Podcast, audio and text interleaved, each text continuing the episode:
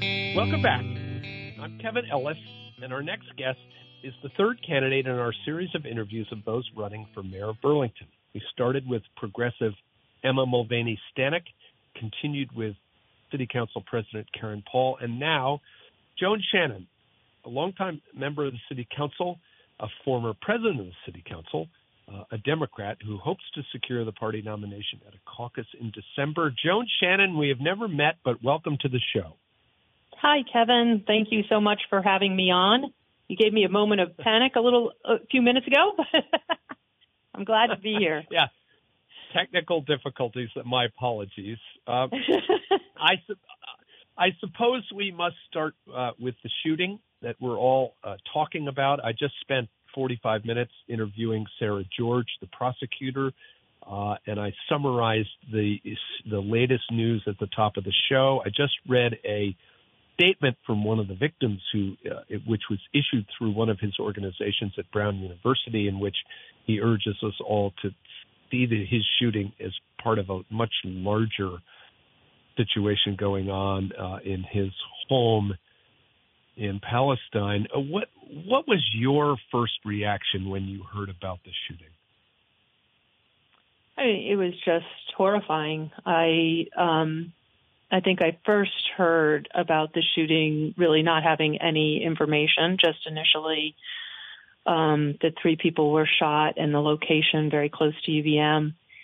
Um, shortly thereafter, I got a text from a family member from the ER telling me, you know, that it was their family, which was just stunning and heartbreaking. And, you know, it does, um, it literally just brings it home. Um, sometimes we read about these things um, in the press or social media or whatever. The the connection was just so real and personal when I got that text. So, uh, as far as you know, what the greater meaning is, I I don't. Um, you know, I I may not have the uh, hour by hour updated information, but the information that I've had, we don't exactly know what what was the motivation behind this crime, and we don't know which of our societal failings buckets this falls into. You know, was this a mental health illness? Was it a um, you know, was it a hate crime? Um, information we have is that uh, this man was a Unitarian.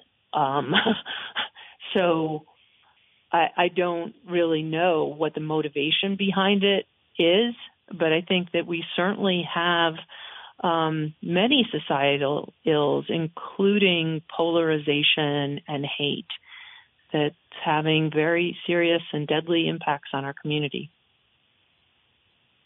it is so difficult for you know when people in your line of, of public service uh, it, it, must be difficult because you, you issue statements uh, from, from, the governor on down, and everyone expresses support and are heartbroken and et cetera, et cetera. It, it and it, it, always seems to fall short uh, because you can't take immediate action to fix your community. Uh, so at some at some level, all you have is thoughts and prayers because you can't take all the guns away from people, and you can't fix mental health, and you can't fix drug drug abuse uh, overnight. So, given that, tell us. Uh, I know you. I've read your public safety plan. Uh, why don't you sort of pivot to what you would do about all of this as mayor? well, I think we have to recognize that um, we're we're a city, and we have we're a city of forty four thousand people. Uh, there are limitations as to what the city can do and what's within our control.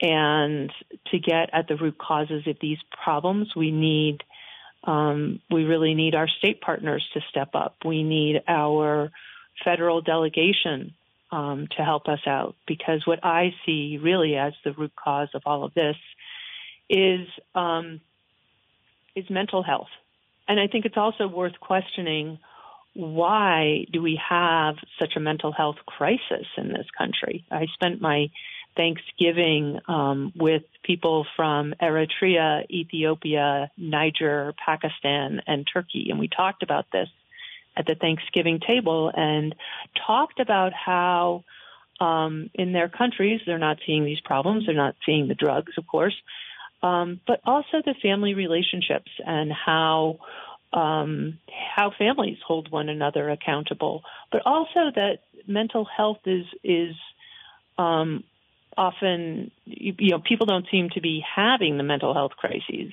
that they are in this country now. When they do, I wonder how they're treated there. I'm not sure, but um, in Vermont, my experience with the mental health system is that it's not a health mental health system; it's a patchwork of services and it's extraordinarily difficult to access um, for almost anybody.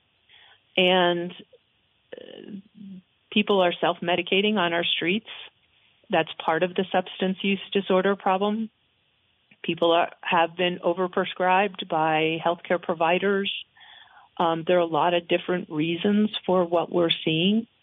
But at the end of the day, uh, you know, people do have to be held accountable for their actions. So we need to treat both ends of this pipeline. We need to treat the root causes with mental health care, um, with treatment for substance use disorder, with better physical health care systems, and with housing. We also need to treat treat the outfall pipe, which we're experiencing in Burlington, where people are exhibiting behaviors that are dangerous and they need to be they cannot just be left on their own. That is not permissiveness is not kindness. Um, people often can get help when there is legal intervention and they get housing. I mean i think we should remember that um, you know that that uh, mental health care uh, facilities treatment centers and prisons all provide housing to people. And those are, uh, you know, being in a locked facility isn't your first choice, but some people need that in order to get well. So I believe that we need to address all levels of the problem. Why do you want to be mayor? That's a good question. I want to be mayor because I think that we need leadership in this city that's been hard to come by. Um, I think that we need somebody who's going to be kind of an earnest truth teller, um, not necessarily telling people just what they want to hear, who can stand against um, political winds, as we saw in 2020. Um, and do what's right for the city. Our city needs a lot of help. And my approach to that, you know, my, my campaign slogan has been uh, all hands on deck, but it really is more than a slogan. It is how I envision governance. I think we need everybody's help to get through this. You know, we need volunteers in the community. We need um, the expertise that we have in the community to find our path forward. And we need those partners at the state and federal level to bring everyone together. And I think that that is something I have demonstrated in the course of my career. Um, I have a demonstrated ability to do that. Um, when you talk about uh, new leadership, I, I, take that as a something of an implied criticism of either Mayor uh, Miro Weinberger or the Burlington City Council. Is, can you? I know that you were critical of the council with its handling of the police department, but why don't we start with the mayor? Do, are you a? Have you been and are you still a supporter of Mayor Weinberger? I, um, I have supported the mayor, um, and I have also um, stood against the mayor on certain issues. I don't put people kind of in the good bucket or the bad bucket, and I, I try not to um, just go along with what political allies want to do. And so I think the mayor and I have had a very good relationship and an understanding of that. Um, I think the mayor came in with a promise to right our financial ship and he's done uh, a good job of that. That was the crisis of the moment 12 years ago. The crisis of this moment is a public safety crisis, and that will be my focus. And that is, I, you know, if if actually in you know 12 years ago when it was a financial crisis that we were facing, I was considering running at that time and I looked at what the mayor had to offer and I thought he was the right person for the job and I am never had regrets uh, about supporting him and think he navigated that very well. But the crisis of this moment, I think I'm in a better position to handle. Um, there's some things I would do differently, and there are certain things where, you know, the city council really dealt the mayor a bad hand.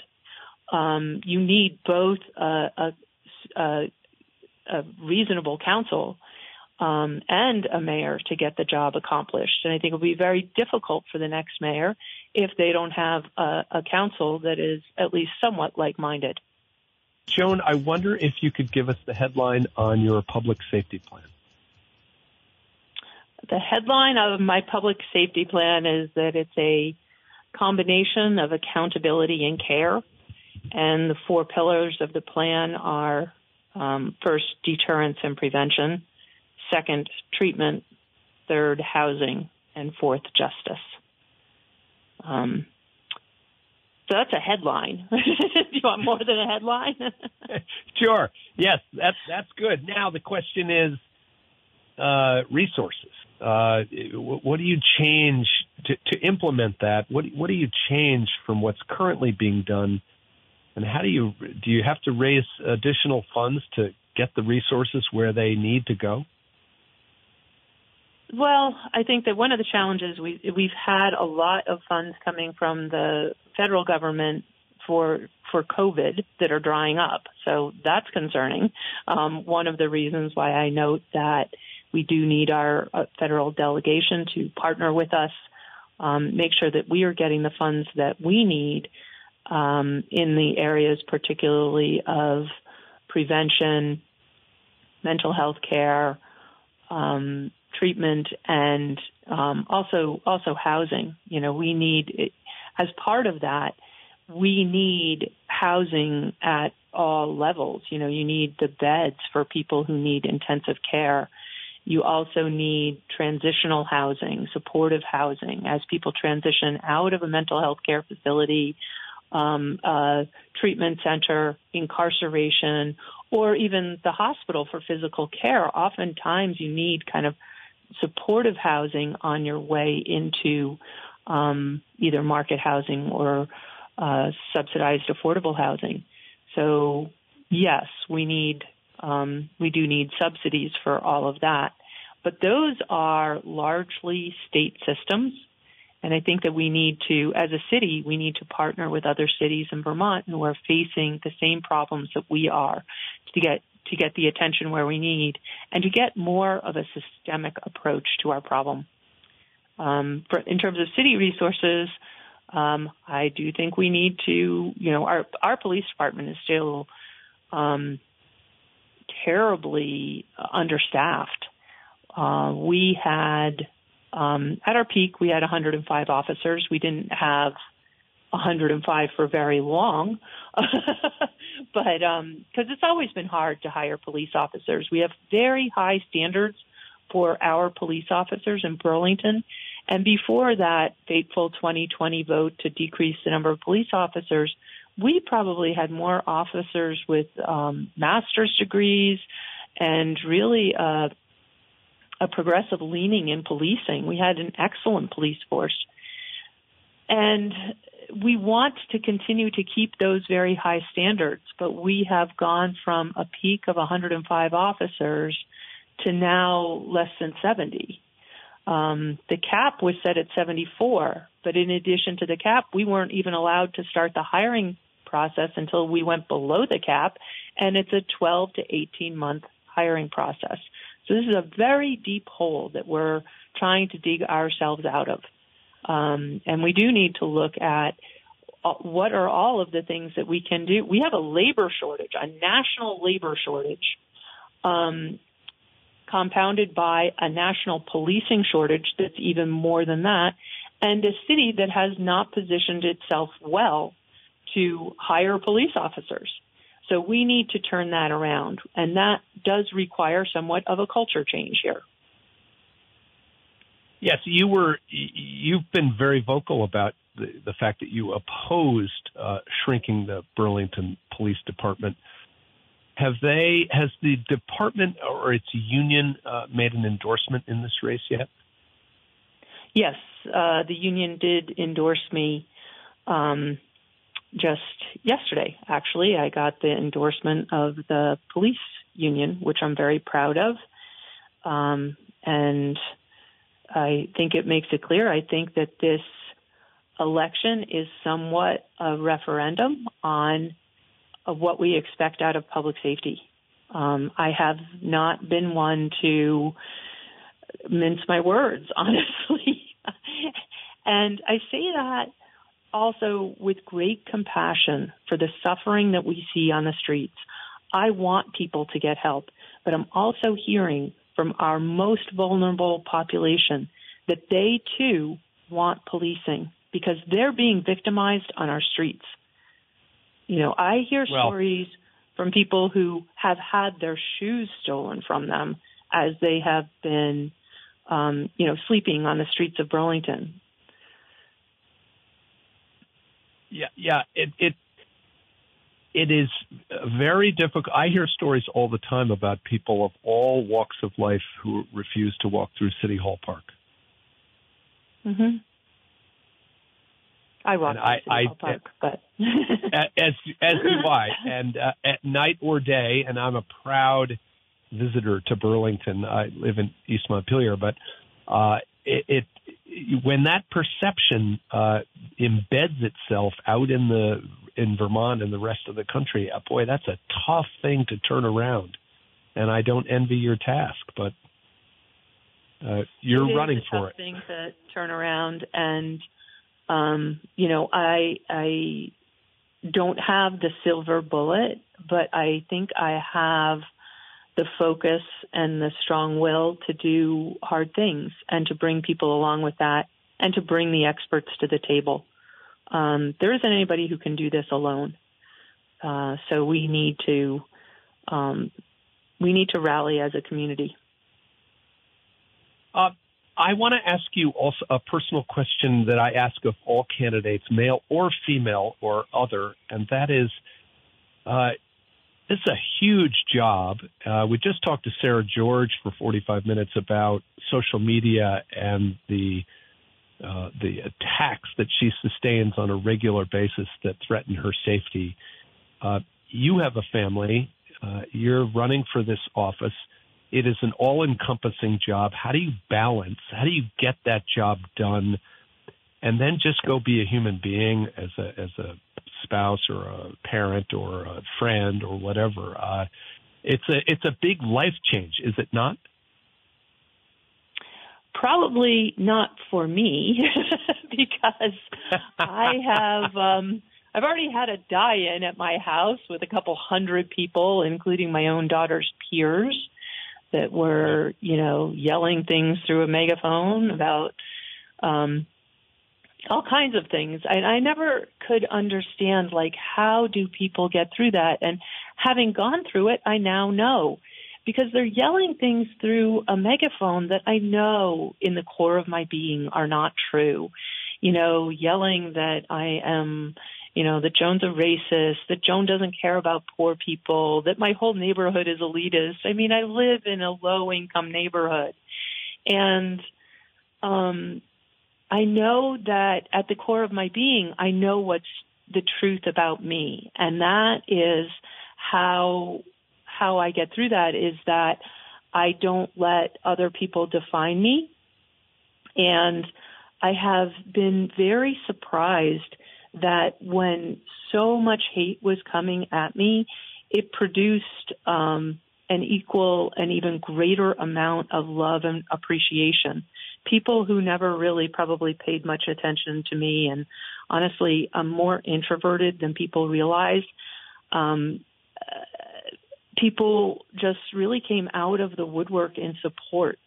And that uh, that really made a difference for me to that people saw me. I, I actually felt it's hard to understand how I could feel seen in that environment, but people did, and they appreciated that I stood for something. And it wasn't just that singular event. There were other things that happened. I got phone bombed at a city council meeting because they did, the protesters did not like the position that I had taken against a charter change um, that would create a board that was designed to be biased against the police that would be in charge of police discipline. And I was trying to speak against that, and it was when we were all on Zoom. And um, due to some unfortunate connections between my phone and my computer, they were preventing me from speaking. Um, and there were other things too. But through it all, um, I, I've now gotten through that, and I feel like okay, I I get what goes with this job, and I'm ready to I, I'm ready for that. Um, I've been tested okay. more than anyone else around. You know, the mayor, the mayor too, has experienced everything that I have experienced. I would say. Um, so it's really we've been tested, and I've come through that, and I hope I don't have to go through that again. But if I do, I I have no regrets. Uh, last question in the 30 seconds we have left. When is the caucus, and what does it take for you to win at that caucus?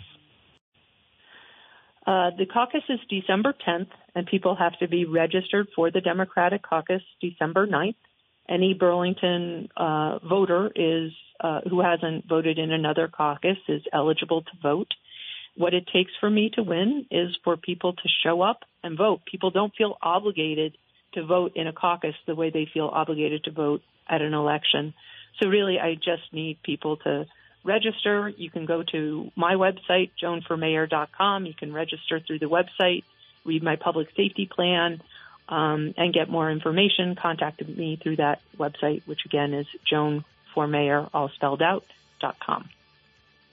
Joan Shannon, candidate for mayor of Burlington, uh, thank you so much for coming on the show and best of luck. Thank you for the opportunity, Kevin. It's Kevin Ellis, Vermont Viewpoint on WDEV. We'll be right back with short takes about books right after this. You're listening to WDEV.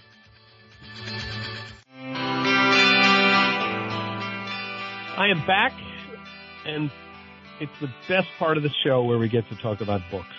Uh, and as always, we're joined for our short takes series with our friend and guest Mary Bisbee Beek from Portland, Oregon. Mary, welcome back. Hi, Kevin. It's good to be back. Okay, so uh, I'm telling the audience now that I'm taking a couple of weeks off uh, for a cross country driving trip. So we're looking for some books and inspiration uh, from you. So turn, I'm turning it over to you. Take us through the books.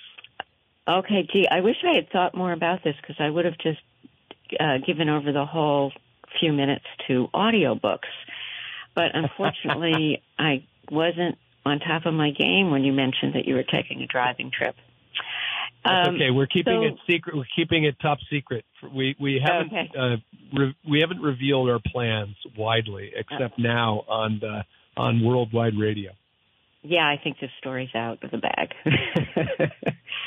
anyway, um, this last weekend we had uh, four days off, and um, what better time to decide to go through your bookcases and see what you could comb out and make room for the new books that were sitting on the dining room table um, to the point where we couldn't eat there anymore. There were so many books. Um, so I uh, found this. I was at this one shelf and I was pulling books out, and I found this whole other shelf of books behind the first shelf. So it was um, was a little bonanza, and one of the books that popped out was called Laika's Window: The Legacy of a Soviet Space Dog um, by Kurt Caswell. And Laika began her life as a stray dog on the streets of Moscow, and she died in 1957 aboard the Soviet satellite Sputnik 2. And she was known as the Muttnik.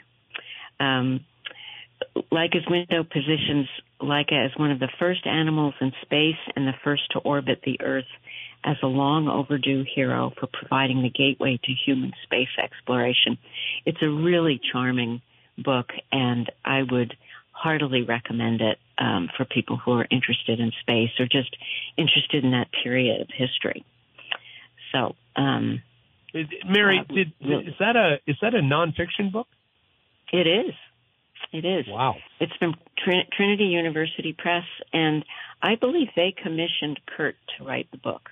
Um, and he did a ton of research, and the acknowledgments at the back of the book are really interesting from the number of scientists that he checked in with about about the book and about the subject matter. So it's it's well worth taking a look at, or at least trying to find. And I think I think the bookstore could probably order it. Um, I don't know that they'll have it in stock. Uh, used bookstore might have it. Public library should definitely have it. So there are lots of options, and I bet you could even find it on uh, online if that's how you purchase your books. Okay. Well, we don't do that here. We we uh, we go right to the bookstore, whether it's Powell's out your way or Bear Pond Books or Bridgeside Books here in Waterbury. That's good. That's music to my ears. Right.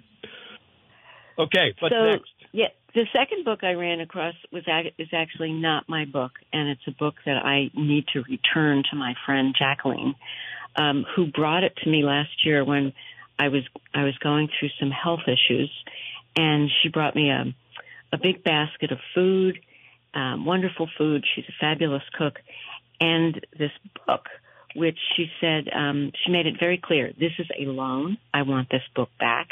I must have this book back, mm-hmm. and it's called 100 Demons by um, the cartoonist Lynda Barry. And I don't know, I think a lot of people know Lynda Barry. I first ran into Lynda Barry in 1985 where I walked into an office for an interview and there was a poster on the wall and it was an illustration of a poodle with a mohawk. And that's what it was entitled. And I thought it was completely brilliant and made me laugh and relaxed me for the interview. Um, anyway, this book is called 100 Demons. And um, I wasn't quite sure what to expect. And then I opened to the table of contents and there were um, subjects like head lice and my worst boyfriend, dancing, oh. resilience, my first job, and dogs. And it just got better. These were just the tip of the iceberg. So it's well worth searching for anything by Lynda Barry. She's a national treasure. Um, and her instructions at the end of the introduction are she hopes you will dig these demons and then pick up a paintbrush and paint your own. So she's all about bringing art to people. And if Jacqueline, if you are listening by any stretch of the imagination, I haven't forgotten, and I know you want me to return this book. It was just a temporary loan. Can you can you actually talk talk about demons? The the act of borrowing a book or lending a book uh, to those of us who are obsessed with books uh, inspires a certain kind of terror, does it not? It does. I I don't loan books easily, and the ones that I loan, I feel like I may never see them again. Um, and for two reasons. One is I maybe forgot who I loaned it to, um, or the person might just completely forget about it. I once got a book back from two people removed from the person that I had loaned it to because uh, she liked it so much that she loaned it to a person who then loaned it to another person, who then had the the um, the fore, forethought to bring it back to me. So, so that was yeah. a particular bonus. Yeah, but I think you know, it can destroy year, friendships. Yeah, after a year, you pretty much don't you don't anticipate seeing it again if you haven't seen it yet. All right. Okay, number three on your list. Number three is written actually by, it's a memoir, and it's by um, a woman who lives in New Hampshire and who used to live in Vermont. Uh, her name is Janet Pocorobba, and uh, her book is called The Fourth String, a memoir of Sensei and me, um, and it's about her time in Japan. Um, and her sensei was um, a musician who taught foreigners in who were living in Japan, but she taught them in English. And what she was teaching was um, a three-stringed instrument called a shamisen, and it's pretty much it's almost impossible to play because apparently as soon as you pick it up to play it, it falls out of tune. Um, and it's uh, Janet was completely vexed by the music and also her sensei's mission to upend an elite musical system. Um, at one point, Janet gave up her return ticket back to the U.S. to become what she thought was going to be a lifelong student to her teacher, but eventually she did come home. It's part memoir, part biography of her teacher, and it looks back on the initial years of her apprenticeship. It's a very personal story, and it's I found it a very rich reading experience and important for anyone who's had a special teacher or who has traveled and lost themselves in another world.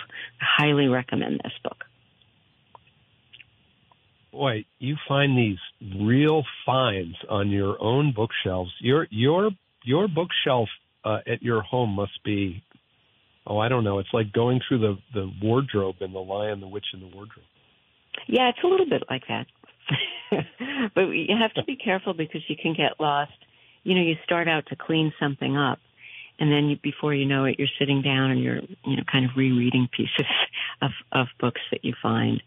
And I, one of my missions was to pull books that I could donate and to give to people during the holidays, and that pile is very very thin. It's very hard to give them up. Yeah. Mary, what's the what's the fourth and last option? The last option is actually a really handy book for the holidays, and it's one that my husband brought home the other day, and it's an invitation to Indian cooking, and it's the 50th anniversary edition by Madhur Jaffrey. And it has a wonderful foreword by Yotam Ottolenghi, who is a wonderful Israeli chef in London and has many books himself. Um, she starts the book out by, or he starts his foreword out by talking about uh, or asking the question, do you remember the first time you had Indian food or cooked Indian food? And I've only started cooking Indian food recently, so, um, but I've been eating it for a long time.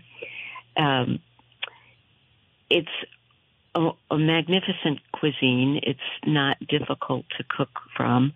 Um, a lot of spices, a lot of chopping, um, and your house always smells incredibly wonderful when you when you decide to cook Indian food. One of the pieces that I love about this is that the the book has been designed exactly as the first book was, um, so that you you get a sense of the history of it. And it has her illustrations, Madhur Jaffrey's own illustrations. Um, they've added sample menus to the beginning of the book so that you have a whole menu that you can cook from, um, from starters to dessert. Um, I've discovered that they're not terribly challenging. Um, some of them are, but um, they're all very, very tasty. And I would highly recommend this if you're going to have family or friends uh, running through the house during the holidays. Um, well, it, it's it, funny. Kevin. I'm I, I, I'm not an Indian food guy, but I I saw in this morning's New York Times, or was it yesterday, in the food section, a feature on on this author, and um, so boy, 50 years. Wow, I think that's one that I'm going to have to buy as a gift for someone. Yeah, and when a few years ago we were in New York, right around this time of year, and we went to uh, her restaurant on the Upper East Side, and it was a Monday night. And it was pretty quiet, and we were there with a friend, and um, I noticed that during the conversation, my husband wasn't paying very good attention to what our friend was talking about, and I sort of kicked him under the table, and he he was moving his head. He wanted wanted me to look to the left, and there was John Harrison, um, George Harrison, talking to um, the maitre d, and then um, we looked into another part of the restaurant, and there was Steve Martin eating with a bunch of friends. And on the way out, I saw John Cusack, and I said to the maitre d' as he was saying goodnight to us, "Is it like this every night?" And he said, "Oh no, no, madam, this is a particularly good night." so it was. We got some stars and excellent food. Um, so I hope that everyone has a good holiday and um, do some good cooking, do some good reading, um, get outside to have some fun with the kids and the family. And um, I'll be back hopefully in 2024 um, with more short takes. And I'm always happy if uh, people want to email in with the with ideas of their own books. That would be something fun to add in 2024. Um, so uh, I hope I hope we're all in sync pretty soon, and um, we'll keep going here. Okay. Thanks so, so much. Uh, uh, Mary, I'm back, and I'm. I had a little technical. I think the phone call dropped off, but I have a recommendation for people. If you will uh, abide it, are you? Can you I would stand love by it. and? Okay. So here's the story. I'm in Washington D.C., and whenever I'm here, I love to go to the Lincoln Memorial and read the Gettysburg Address and just listen to the silence of Lincoln uh, brooding in his chair. And they're uh, doing exactly the same thing with the famous uh, blogger, newsletter writer, and professor at Boston College, Heather Cox Richardson. And uh, I get accused of being too social by some people. And of course, I knew exactly who she was from watching her on YouTube and elsewhere. And I sidled over to her quietly and said, Do you come here often? and she says, As a matter of fact, I as a matter of fact, I do. And we talked for a good 15 minutes about her latest book, Democracy Awakening: Notes on the State of America. Uh, it is it is her latest work on on where we are in our current political environment. Um, you know, I think there's two kinds of folks, right? There's the folks who avoid the politics of where we are in our environment, and and uh, junkies like me who sort of just dive deeper and deeper. Uh, and this this book, Democracy Awakening, it's uh, it's it's really good and it's optimistic about where we're going and how we can come out of this uh, this tribal hatred that we've all I don't know fallen into. And so anyway, I would recommend that in addition to your four choices. Well, I think that's terrific. And you know, I just read. Um, I think it was on Monday that um, the Biden family were in Delaware. No, they were in Nantucket for Thanksgiving. Yeah. And they went into the bookstore, and um, the president bought Heather's book, and that was Yeah. the book he took away from his holiday weekend. Yeah. So that was that's Yeah. perfect timing, Kevin. There you go. Okay. Well, that is short takes uh, for this month, and we look forward to having Mary back after the first of the year. Mary Bisbee Beek, the publishing Sherpa. You can find her online. Uh, just Google her, and if you're uh, writing a book or need help with a book, uh, hit her up. And she's she's our exclusive guest once a month Yeah. on the show, and we're grateful grateful to have you. Thank you, Mary, and uh, have a happy Christmas, happy holidays, and we'll see you uh, maybe when I get out west.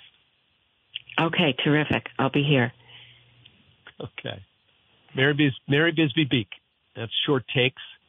And uh, we, boy, I'll tell you, those are great books. That, yeah, you check out your New York Times, I believe today or yesterday. I think it's yesterday. That book, An Invitation to Indian Cooking, the 50th anniversary edition. I've never been to that restaurant on the Upper East Side. The author is Madhur Jaffrey, and she is a uh, w- renowned, world renowned uh, Indian uh, chef. And uh, I think that's a great, great gift for either the skilled Indian cook or somebody like me who's just starting out. So that's, yeah, check out that story in the New York Times. Boy, that's a great restaurant to go to. Um, my thanks to Mary as always. So that's our show. A couple of housekeeping notes. So as I said earlier, I'm going to be gone uh, for a couple of weeks. And I hate to do it, uh, but we're driving cross country. Um, and uh, we've always wanted to do it. We've done it before, but we're going to take a different route. Uh, and uh, try as I might to do the show from the front or back seat of my car, I just think with cell reception that would be a little too difficult. But I'm not going for long, and I will be back. So rest assured, I will be back on Wednesdays and Fridays as always. Um, but uh, I'll take notes along the way, and uh, I'll be share, sure to share details of the trip with everybody on the show when I get back. Uh, please send me your emails for suggestions for where we should stop. I think we're going to hit Charleston, West Virginia, and then we'll go through Kentucky, uh, maybe a little Arkansas, but Kentucky, Oklahoma, and we've done the southern route. So we're going to go kind of a little bit southern, but a little try to stay warm along the way. So uh, please send me your emails with suggestions about where to eat, especially in the middle of the country. Uh, I can't eat barbecue the entire time, so uh, we're trying to keep it as healthy as we can. That's our show. My thanks to Mary Bisbee Beek, Joan Shannon, and Sarah George. We took on some really heavy issues there, and uh, but we're going to get through this shooting and come out uh, as a better people. I hope. I'm always looking for guests who will provoke us, inform us, and challenge us. So please send me your suggestions.